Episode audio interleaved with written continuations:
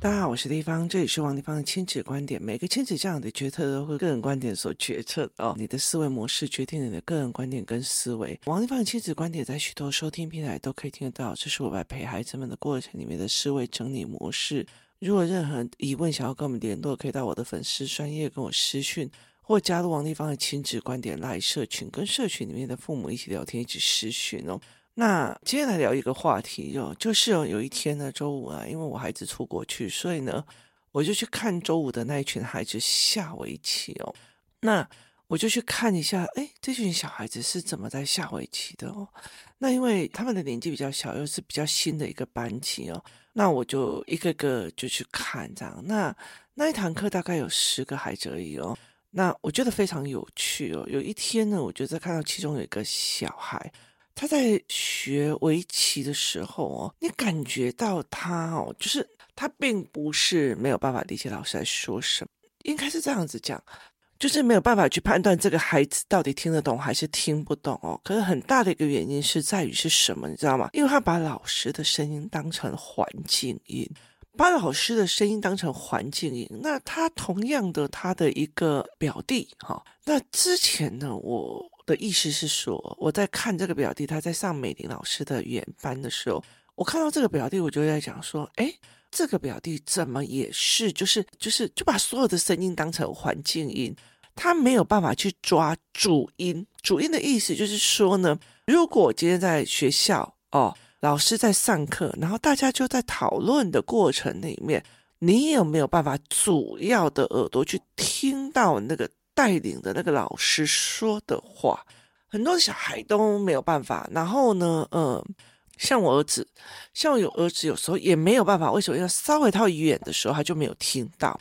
可是，呃，如果是像围棋课这样子的场合哦，基本上是应该不会有这样的状况。然后我就看到这个女孩子呈现一种帮的感觉哦，就它呈现一种帮帮的感觉。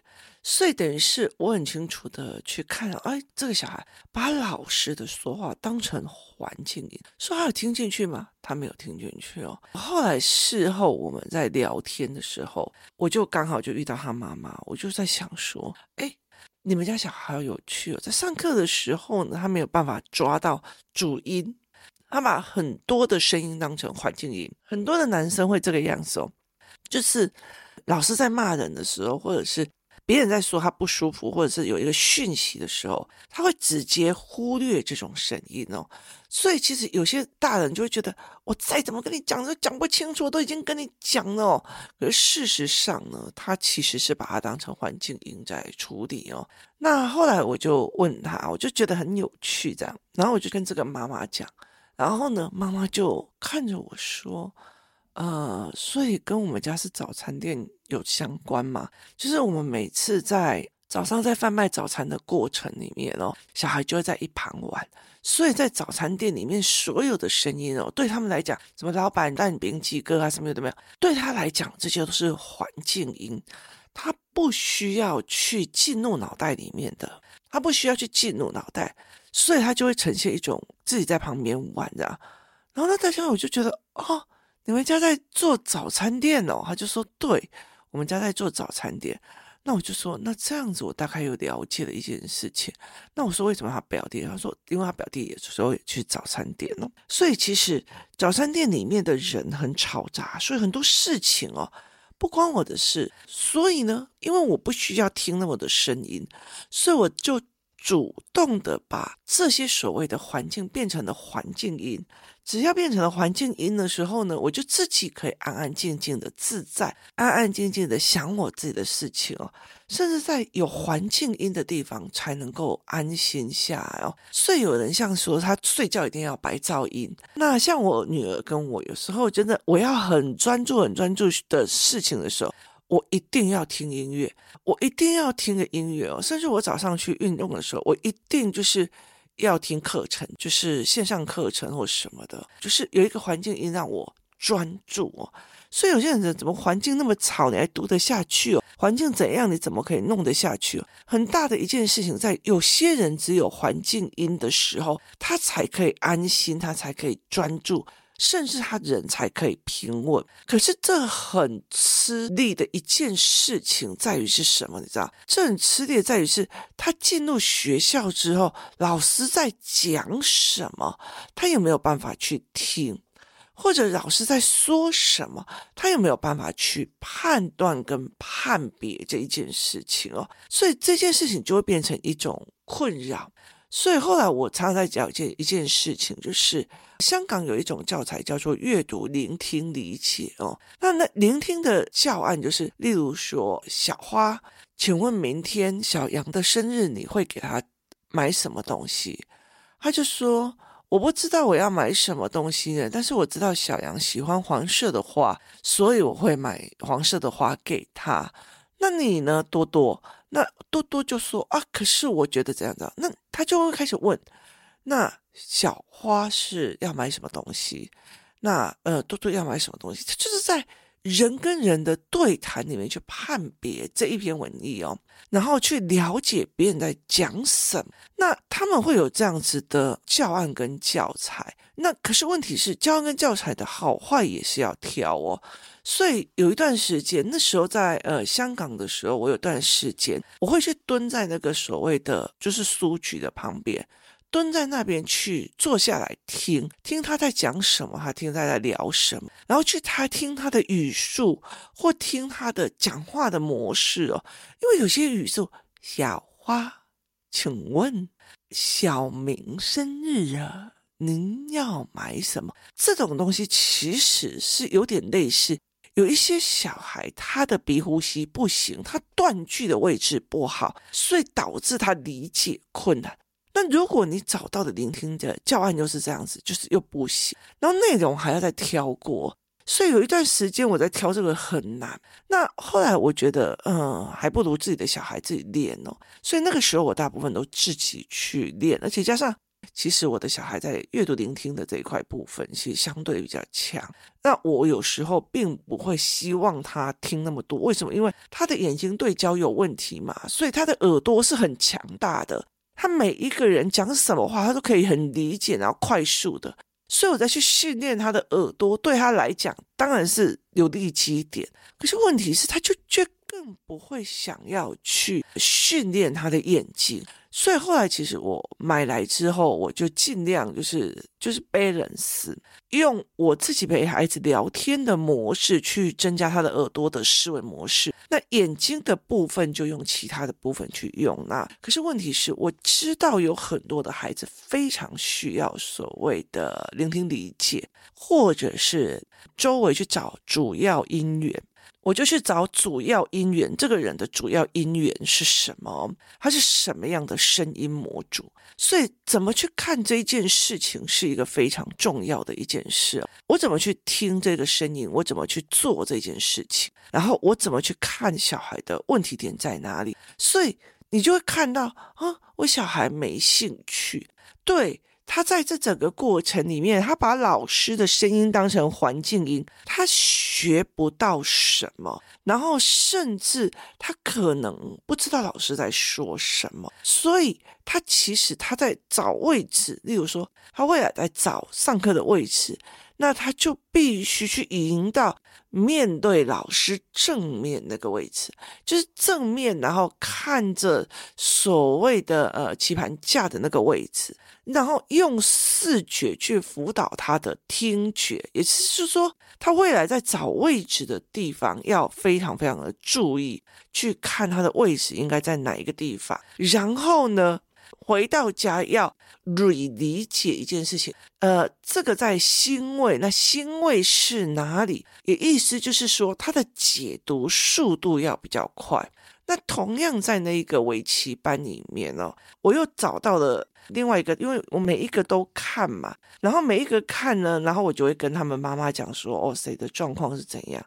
那另外一个小孩哦，你就会理解一件事情，他所有的解读能力是差的，也意思就是说，如果老师是用四八六在运转，他应该就是二八六而已，所以他的运转速度跟不上。老师讲了一句，他听进去的、理解的，在脑海里想那个意思，哦，这个过程它没有，所以这个过程它是零的，所以它的运转的速度是差的。那这个孩子也很特别，他大部分的时候是最小的孩子，所以是跟在后面玩的。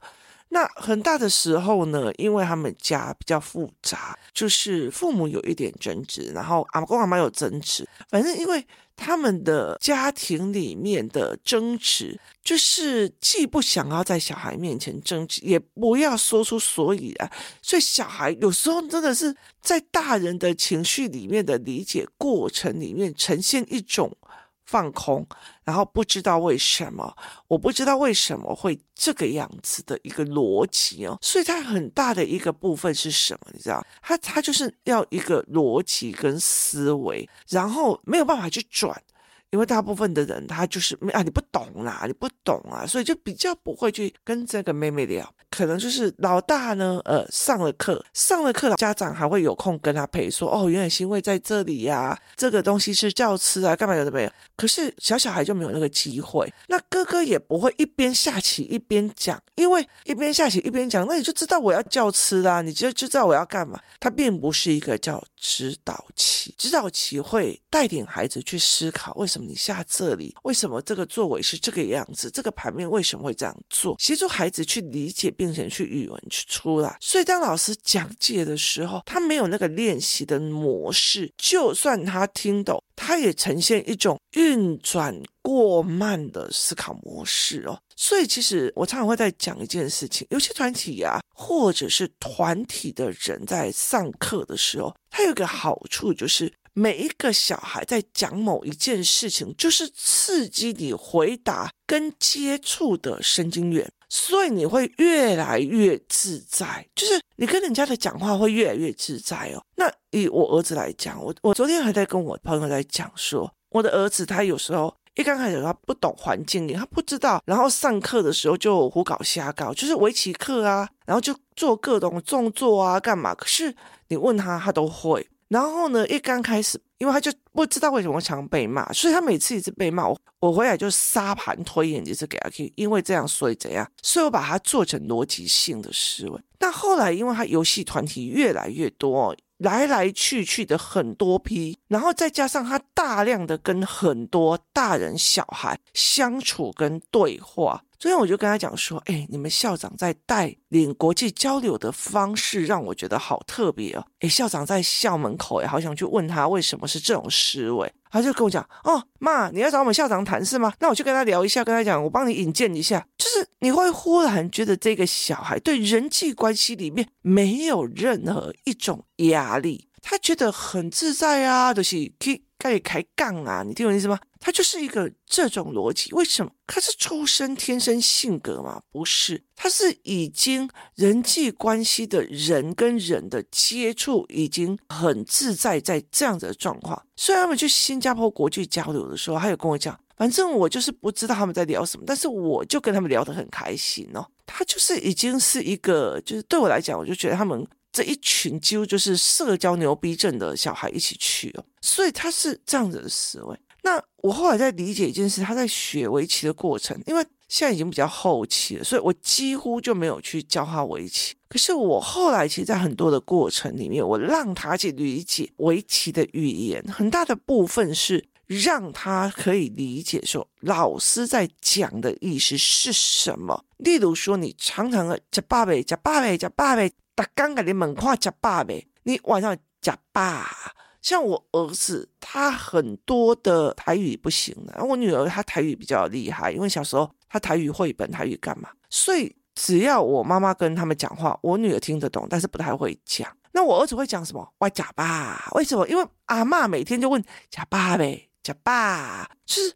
它是一个长期性运作的语言架构，所以他就会知道说这个语言架构在做什么。所以当你就是用老师用围棋的语言，那我也陪他用围棋的语言。那有些人是不属于我的语言架构，我就自动忘记或忽视了哦。所以像这个把讲话主要音源当环境音的孩子。他也有可能是这个样子哦，就是意思就是说，我在跟你讲，你要一起吃饭吗？我们一起玩扮家家酒好吗？好，这个东西对他来讲，因为是他的游戏语言，所以他会，他就会听到别的小孩跟他聊。好给两个 L L 萝卜糕啊，塞蛋饼啥？好，他会很理解的这样。这个语言系统不关他的事，所以直接当成环境音。所以很大的一件事情就是，围棋的语言或学科的语言，他有没有纳入他的理解能力、运转能力，跟他自己理解说，哇，他在讲围棋耶，我要去听讲解。为什么？因为他讲解的方式符合我的认知系统